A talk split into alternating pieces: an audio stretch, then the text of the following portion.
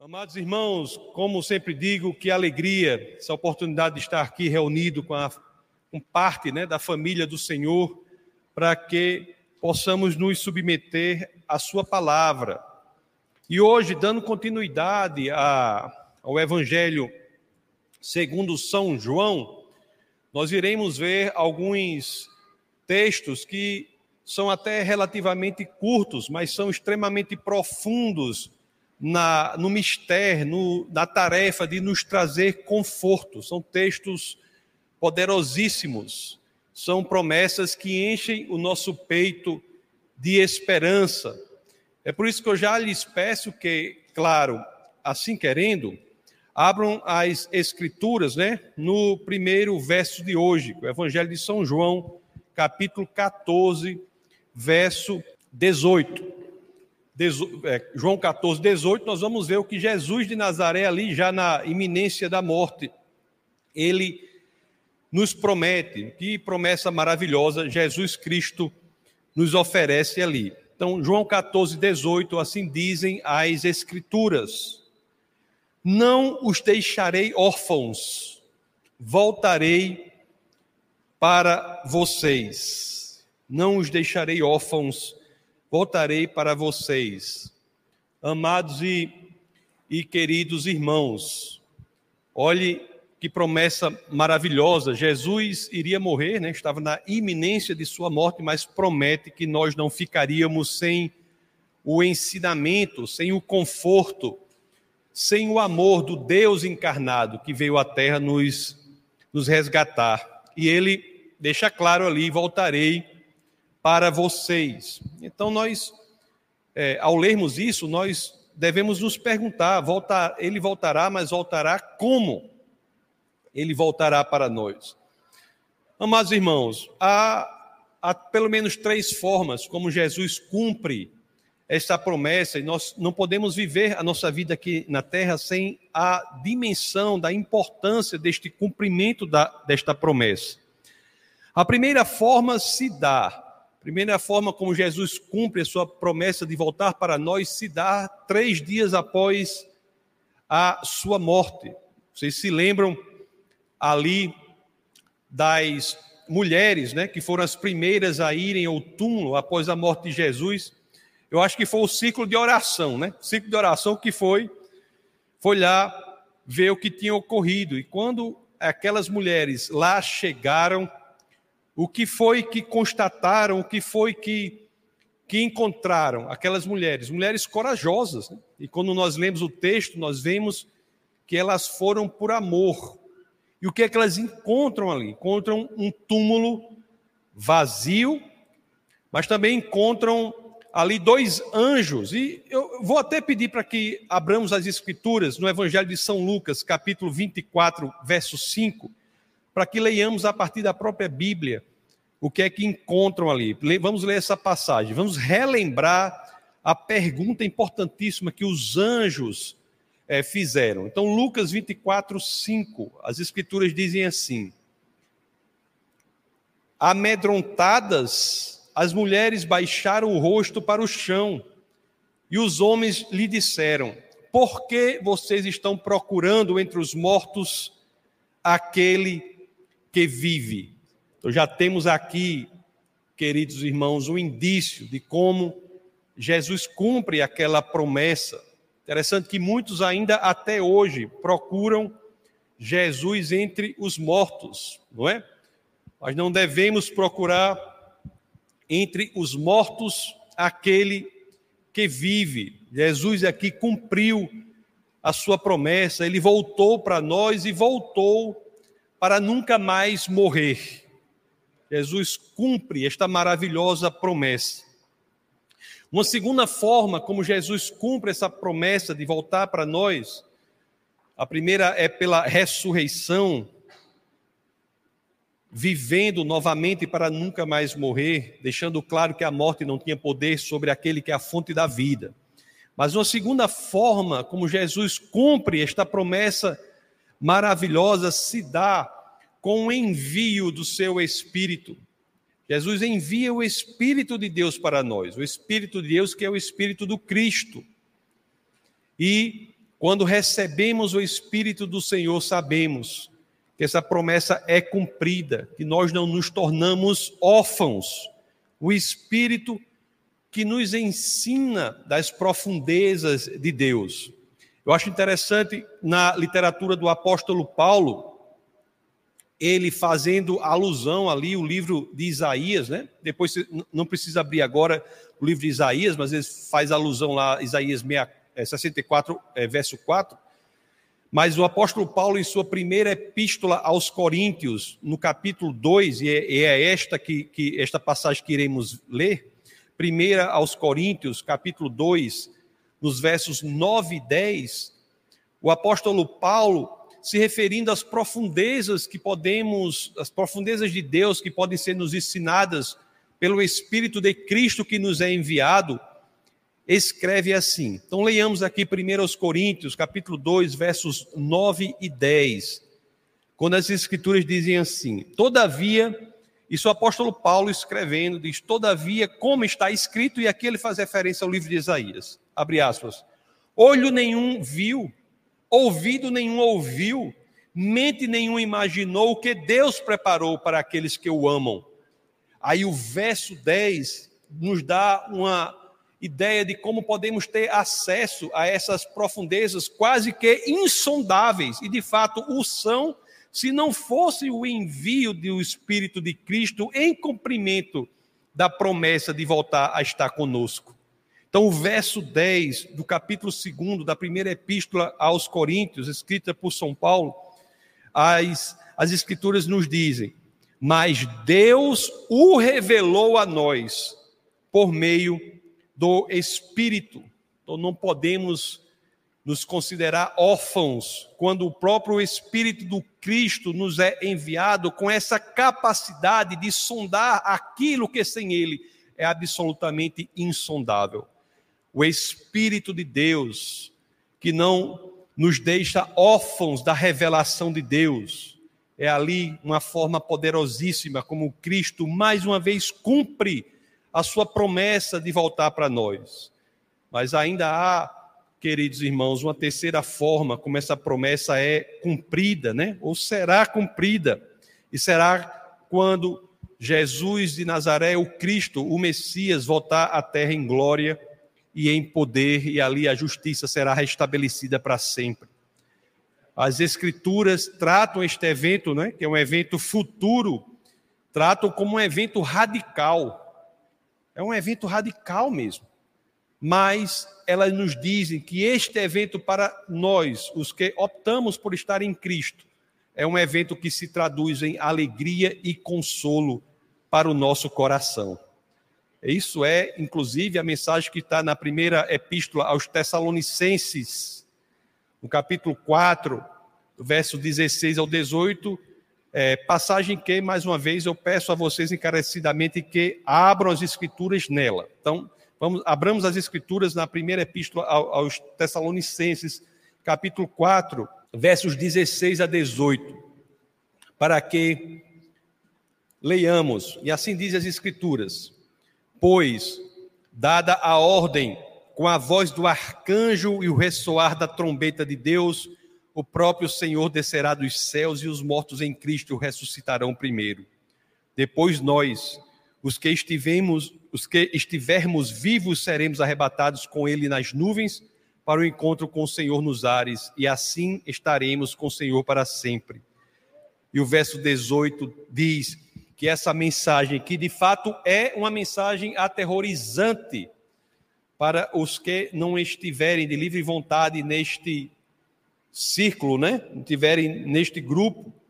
Mas para os que estiverem, o verso 18 diz: consolem-se uns aos outros com essas palavras.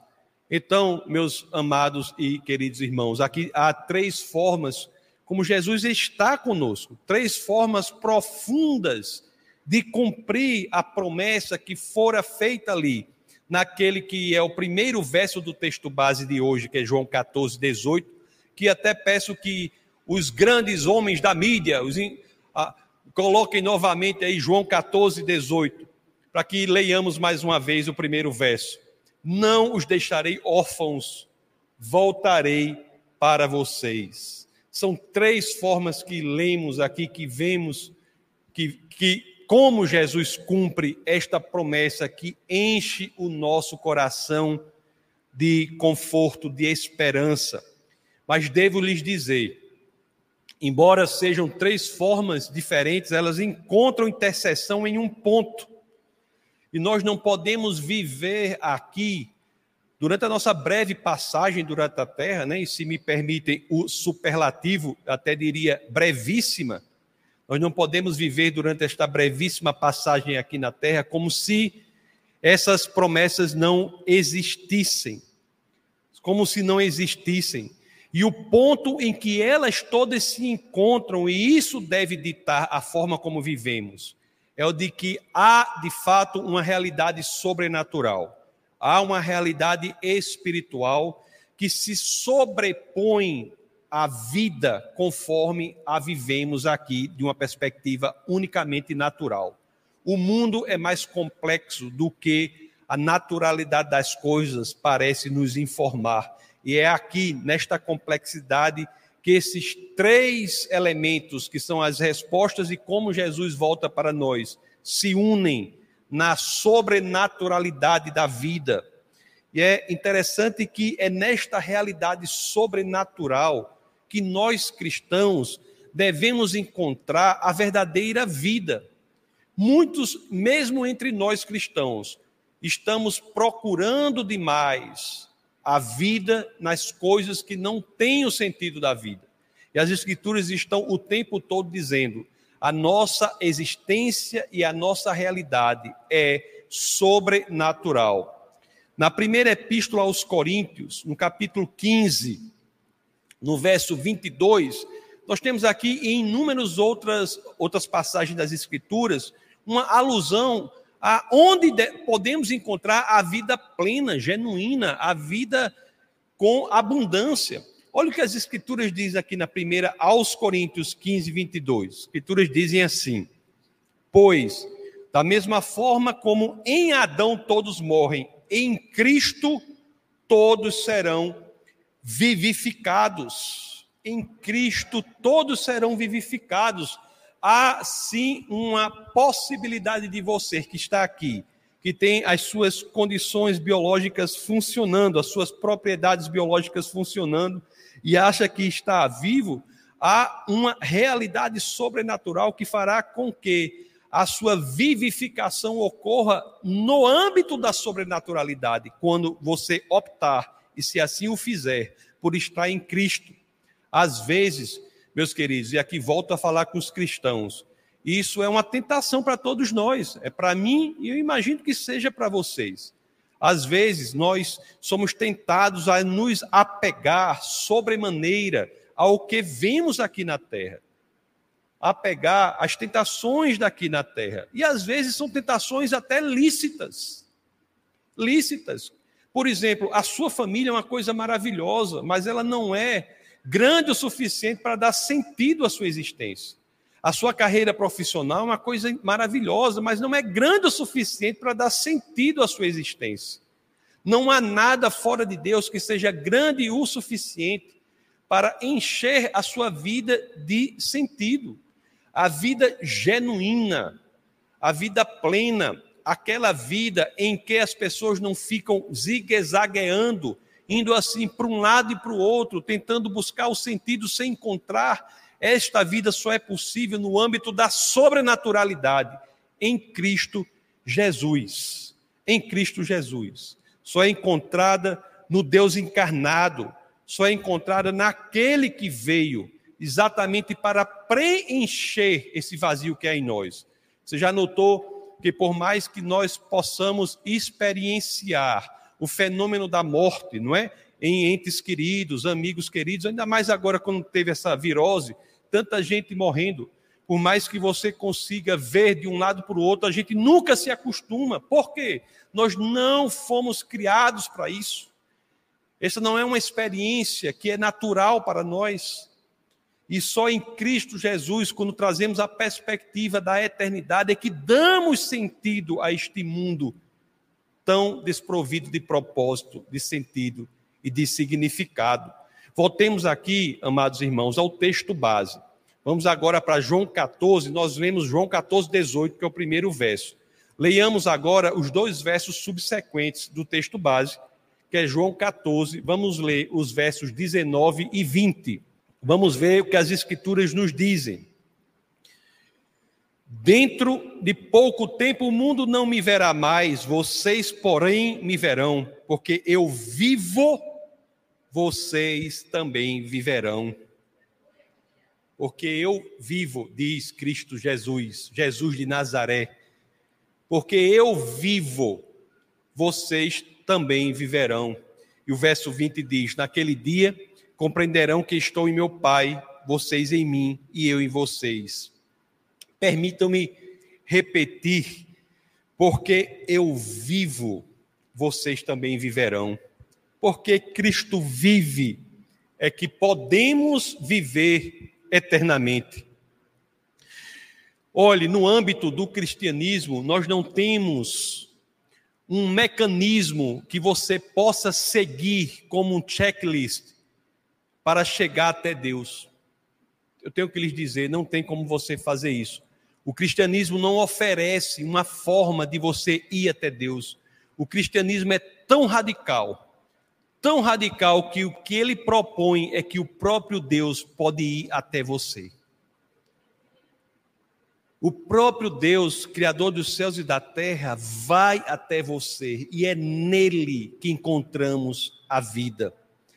A expressão mais profunda em qualquer sistema de pensamento do que esta, de que o Deus Criador dos céus e da terra vem a nós para que nele encontremos vida. Um amor que leva a Deus ao sofrimento, que leva a Deus à morte e leva à ressurreição para que nós também encontrássemos a vida. E aí há algo que devemos ter bastante cuidado para entender, porque o amor de Deus é um amor real. É um amor, quero dizer por real, quero dizer, é um amor colocado em prática. É um amor que se traduz em ação e em comprometimento. O amor de Deus é assim, e a nós cristãos nos coloca na necessidade de responder essa questão. E o nosso amor por Cristo também é assim? O nosso amor por Cristo também se traduz em ação e em comprometimento o nosso amor por Cristo se circunscreve ao âmbito unicamente teórico, como se fosse apenas uma tese pensada pelos teólogos, ou como se fosse um conceito de amor escrito naquelas páginas né, sobre as escrivaninhas dos filósofos. Será que é isso?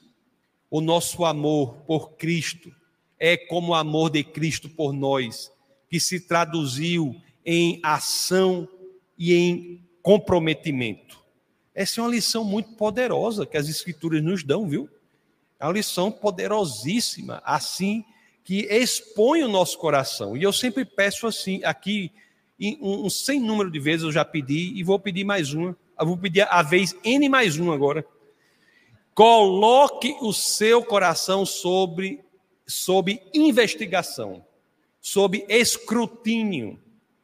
Analise como é o seu amor por Cristo, se ele se reflete em comprometimento, se ele se reflete em ação. O amor por Cristo, meus amados irmãos, no mínimo deve refletir o amor dele por nós, é dizer, deve ser exteriorizado no dia a dia, deve ser um amor concreto, um amor capaz de mudar a nossa conduta, um amor capaz de mudar a forma como nós nos comportamos, como nós reagimos, como nós falamos, como nós pensamos. Um amor que deve refletir ou influenciar o que escolhemos. Tem que ser um amor que seja premissa das nossas vontades, dos nossos quereres, dos nossos desejos. É um amor que deve se refletir em obediência a Cristo É exatamente isso aqui que as Escrituras nos dizem no texto base, logo no verso depois ou subsequente ao que lemos. Então vamos ler agora João 14, 21, para que vejamos essa lógica colocada, é claro, de forma muito mais elaborada nas Escrituras. Olhe pelo apóstolo João. Olha o que, olha o, que o apóstolo registra aqui. João 14, 21. Quem tem os meus mandamentos e lhes obedece, esse é o que me ama, é? Jesus diz, registrado por João. Aquele que me ama será amado por meu Pai, e eu também o amarei e me revelarei a ele. A, quem, quem tem os meus mandamentos e lhes obedece, esse é o que me ama. A, a prova, a comprovação do amor que temos por Cristo é perceptível na exteriorização do nosso comportamento. É um amor que, se pensarmos bem, é o amor real, porque é maior do que as meras palavras. É um amor que é maior do que as meras palavras. Não é? Você quer ver algo interessante aqui que às vezes eu tenho notado? Se eu perguntar aqui a vocês, e essa pergunta eu faço a mim mesmo, né? E você responde para si próprio. Se eu perguntar assim, você quer saber claramente a vontade de Deus para a sua vida? Eu acho que quase 100% dos cristãos a quem eu dirigi essa pergunta responderá positivamente. Todos querem saber claramente qual é a vontade de Deus para a própria vida. Mas eu tive pensando assim o que é importante, ou mais importante, talvez seja nós perguntarmos o porquê por trás do nosso querer saber a vontade de Deus para a nossa vida. Será que nós queremos saber claramente a vontade de Deus para a nossa vida, para eventualmente decidirmos se vamos cumprir ou não a vontade dele? Será que o que nos movimenta, eu quero saber a vontade de Deus claramente para a minha vida também. Mas o que eu tenho que investigar, e convido vocês a investigarem também, é o que nos move nesse querer. O que nos move nesse desejo. Será que estamos nos colocando numa situação de, após saber qual é a vontade de Deus para a nossa vida, nós vamos avaliar se o custo é alto demais para cumprirmos a vontade dele? Será que estamos nessa posição? Será, será que estamos na posição de querer avaliar o custo envolvido na decisão de cumprir a vontade de Deus? O amor verdadeiro por Cristo exige que estejamos prontos para cumprir a vontade do Senhor, mesmo que sejamos perseguidos, injustiçados, mesmo que sejamos atacados. Quando se trata de Deus, a obediência, meus amados, não decorre da análise do que tem de ser obedecido, mas decorre do amor a quem decidimos obedecer. A obediência a Deus é uma consequência, um corolário da decisão anterior de viver o amor por Cristo numa vida de obediência a Ele, seja lá qual for o preço que tenhamos de pagar. Vocês veem a diferença disso e quanto essa mensagem tem se tornado impopular hoje em dia? Popular hoje em dia, quando em muitos ambientes o que se prega é que devemos adorar a um Deus que é reflexo da nossa vontade do nosso querer, do nosso desejo, o Deus que é projeção da nossa mente. Essa é uma das formas mais terríveis de idolatria. Você substituir o Deus que diz eu sou o que sou por um Deus que vai dizer eu sou o que você quer que eu seja. Isso é uma idolatria terrível. Tanto é que se você fizer isso com sua esposa, com seu esposo, com seu amigo, com sua amiga, olhe que coisa mal educada. Se você chegar para qualquer pessoa e disser assim: Eu quero que você seja o que eu gostaria que você fosse. Imagine você dizer isso àquele que é a fonte da vida, aquele que morreu por você. As pessoas, curiosamente, se sentem mais tranquilas por fazer isso com o próprio Deus, Criador dos céus e da terra, do que fazer com um amigo, a esposa, o, o esposo. Não é terrível? Vamos voltar ao, ao texto base aqui, porque um discípulo faz uma, uma pergunta a Jesus aqui. Jesus, nesse capítulo 14, já é o terceiro discípulo que faz perguntas a Deus. Se eu, eu não estou muito. Eu acho que, se eu não me engano, nós tivemos antes, eu acho que Felipe faz uma pergunta e teve outro que fez uma pergunta. Esse é o terceiro agora, que é Judas, não o Iscariotes, né? Judas, filho de Tiago, vai fazer é, uma pergunta aqui. E antes de nós lermos aqui, João 14, 22, eu já lhe digo: fazer pergunta ao Senhor está certíssimo, não é? Coloque o seu coração perante Deus, Faça os questionamentos que você precisa fazer. O caba mais questionador, perguntador, que fazia, ah, onde está o Senhor, pelo amor de Deus, onde é que está se escondendo, onde é que, não sei quem era, o rei Davi. O rei Davi, ou acaba para perguntar, né? e é aquele segundo o coração né? de Deus. Então o problema não é fazer pergunta, o problema é ser hipócrita, né? Problema é você ter uma postura que não é a que está no seu coração, é você achar que a exterioridade da sua vida é substitutiva da essência do seu coração. Esse é um problema seríssimo. Até digo, quem está assim na igreja é melhor que esteja no mundo, é melhor que saia da igreja. Porque o lugar mais perigoso para uma pessoa estar é na igreja, achando que está tudo certo, quando o interior não está certo. Porque essa falsa expectativa de que está certo é destrutiva. É destrutiva. É uma descida confortável, ladeira abaixo. A igreja não salva ninguém, meus queridos. Nem a igreja salvou, muito menos o pastor. Só tem um, Jesus de Nazaré. Investigue o seu coração. Então vamos ver aqui, e se tem questão diante do Senhor, faça essas questões. Pode fazer. Olha aqui o que diz, e, e isso principalmente para as crianças, né? Hoje, cuidado com as crianças. As crianças perguntam algo, busca a resposta. Traduz a resposta na linguagem da criança. A fórmula.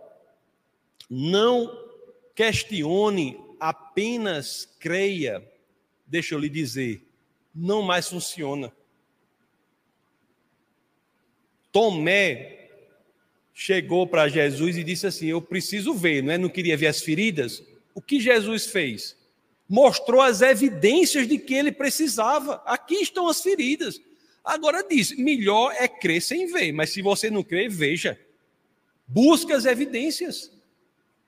Se aprofunde. Mas vamos aqui ao perguntador Judas aqui. Não é os cariotes, não, viu? Esse aí já tinha saído já. Olha o que disse aqui. João 14, 22. Disse então Judas. Aí João, o apóstolo João deixa claro aqui, não Iscariotes, esse Judas aqui era o filho de Tiago. Senhor, mas por que te revelarás a nós e não ao mundo? Por que, Senhor, isso tudo? Por que, que o Senhor já não se revela ao mundo claramente, já diz que é o Messias ao mundo poderosamente? E a resposta de Jesus a essa questão traz novamente a, a, o tema da, do amor e da obediência. Ele vai dizer: revelação profunda é decorrência antes do amor que nós temos por Jesus. Uma revelação simples leva a esse relacionamento com Cristo, e após isso, ao entregarmos a nossa vida ao Senhor, ao crescermos em relacionamento com Ele, nós vamos também, passo a passo, crescendo no entendimento da Sua revelação. Isso é uma lógica incrível. É uma lógica incrível. Vamos ler João 14, 23 e 24, para ver a resposta de Jesus. Depois eu vou fazer um breve comentário. Olha o que diz as Escrituras aqui. Respondeu Jesus: Se alguém me ama, obedecerá a minha palavra. Meu Pai o amará, nós viveremos, nós viremos a ele e faremos morada nele. E o 24 diz: Aquele que não me ama não obedece às minhas palavras. Estas palavras que vocês estão ouvindo não são minhas, são de meu Pai que me enviou. Realmente, quando nós lemos isso aqui, Jesus de Nazaré trazendo de volta a questão amor e obediência pela para resposta sobre o porquê da revelação se dá para quem ama, né? A revelação profunda, nós vemos que essa lógica é incrível para saber quem Jesus a quem Jesus se revelará com profundidade, a pergunta que deve ser feita é: você ama Cristo e está disposto a obedecê-lo? Amados irmãos, o entendimento disso aqui é muito profundo, porque vai dizer o seguinte: a revelação completa do Deus encarnado não depende do que você sabe agora, depende do que você quer agora. Não é uma prova que você precisa saber para você entrar neste ambiente de pouco a pouco receber a revelação profunda do Senhor. Uma pequena revelação é suficiente para que você decida amá-lo. E nesta pequena revelação, se você decidir amá-lo, pouco a pouco, ao entregar sua vida ao Senhor, ao se render, Jesus nos promete que cresceremos na revelação de Deus. Não é o que você sabe que diferenciará você de outra pessoa, é para onde aponta o seu coração. Por menor que seja a revelação, se você decidir crescer na revelação do Deus Criador dos céus e da terra, ele garante que isso acontecerá. Mais uma vez, é uma lógica inversa né, do mundo. A lógica, a lógica de Deus é assim. Você não sabe nada da Bíblia? Você não sabe nada de Deus? Você não sabe absolutamente nada de teologia? Não, não, não sabe nem ler grego, muito menos hebraico?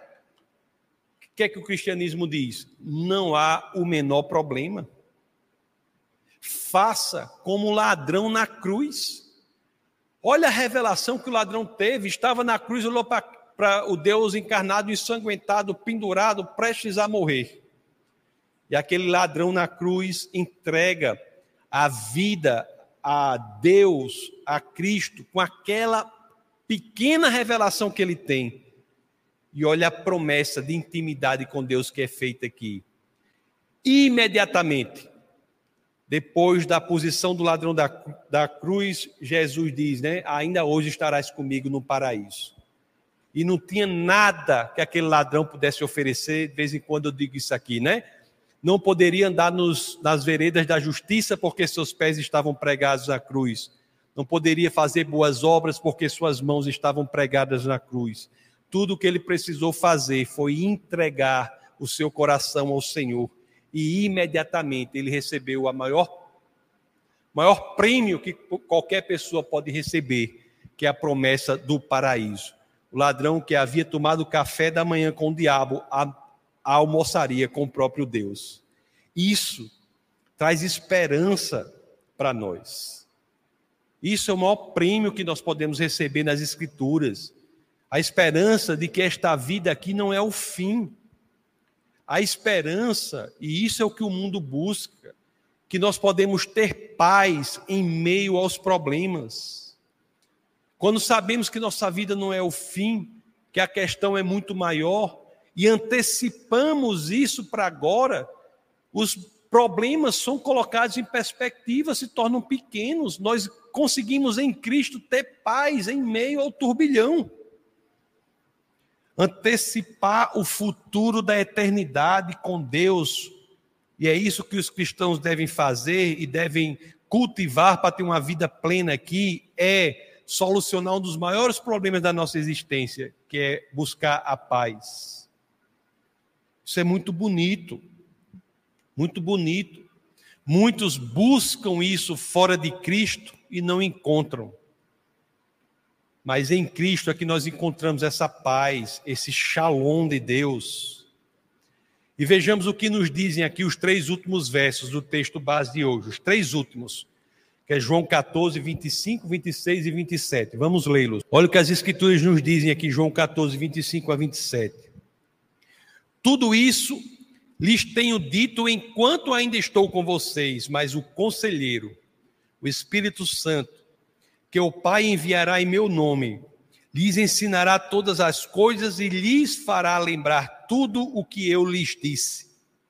E o 27 diz assim: Deixo-lhes a paz, a minha paz lhes dou, não a dou como o mundo a dá. Não se perturbe o seu coração, nem tenham medo. Se você lê isso aqui, prestando atenção no que está escrito, e você olhar para o mundo aí fora como está, você vai ver que prêmio maravilhoso é esse. O mundo está num psicoterror, desesperado, sem saber o que fazer. O mundo não sabe nem para onde vai. Cada dia é uma notícia diferente e muitas vezes contraditória com a do dia anterior. O mundo está com falta de paz.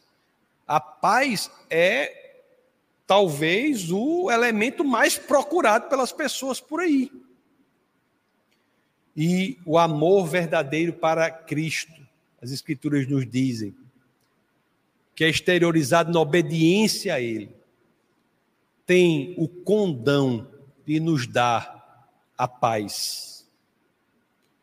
Muitos acham que a entrega da vida a Cristo nos dá a ausência de problemas de uma da primeira capa à última da Bíblia não tem dizendo isso não. Não sei, só se tiver no livro de Inventares. Mas nos outros 66 livros da nos 66 livros da Bíblia não tem isso não. Quando nós buscamos o Senhor, não quer dizer que nós ficamos sem problema não. Até devo dizer, os problemas até aumentam algumas vezes. Para ser honesto, não é? Porque nós entramos no radar do inimigo das nossas almas. Não é? Nós entramos no radar do inimigo das nossas almas. Então, essa paz de que fala as Escrituras e que tantos procuram, não encontra sinonímia, não é sinônimo de ausência de problema. Não é sensação de liberdade transitória. Não é escapismo desesperado.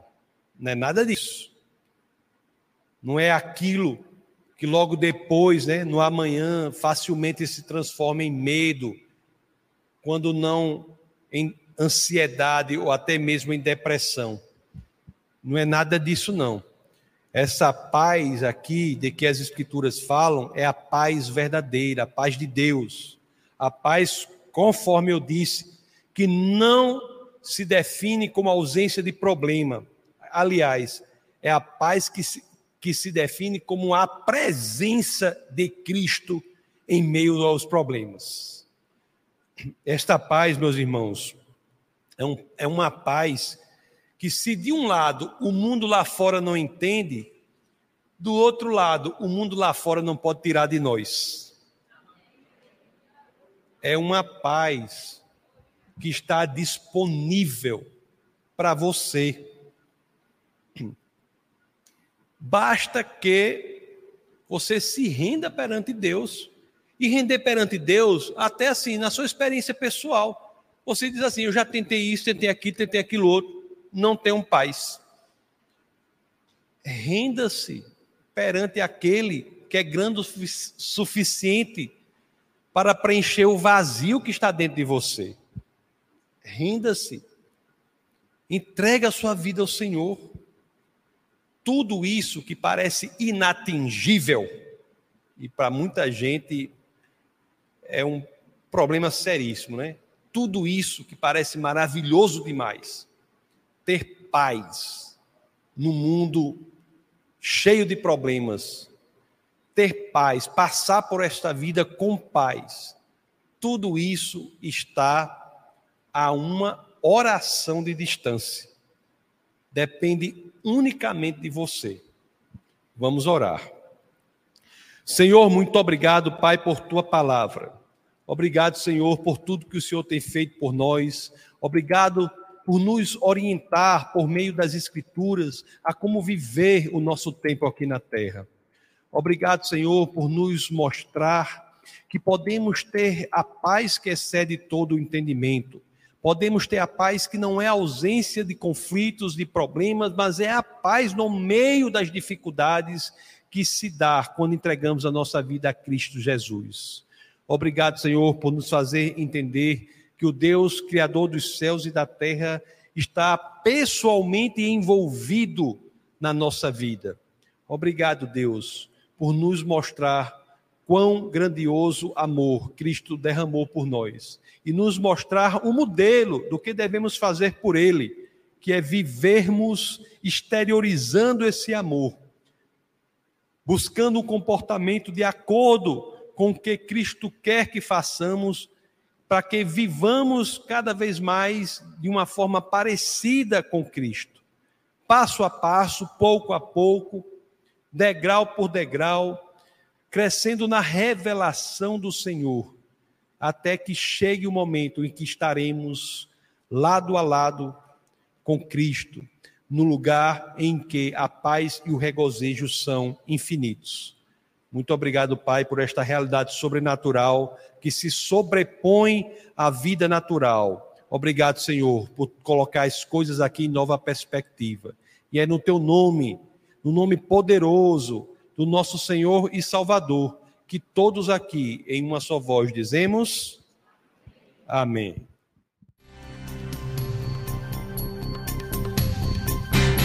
Essa foi uma produção do Ministério Internacional Defesa da Fé, um ministério comprometido em amar as pessoas, abraçar a verdade e glorificar a Deus. Para saber mais sobre o que fazemos, acesse defesadafé.org.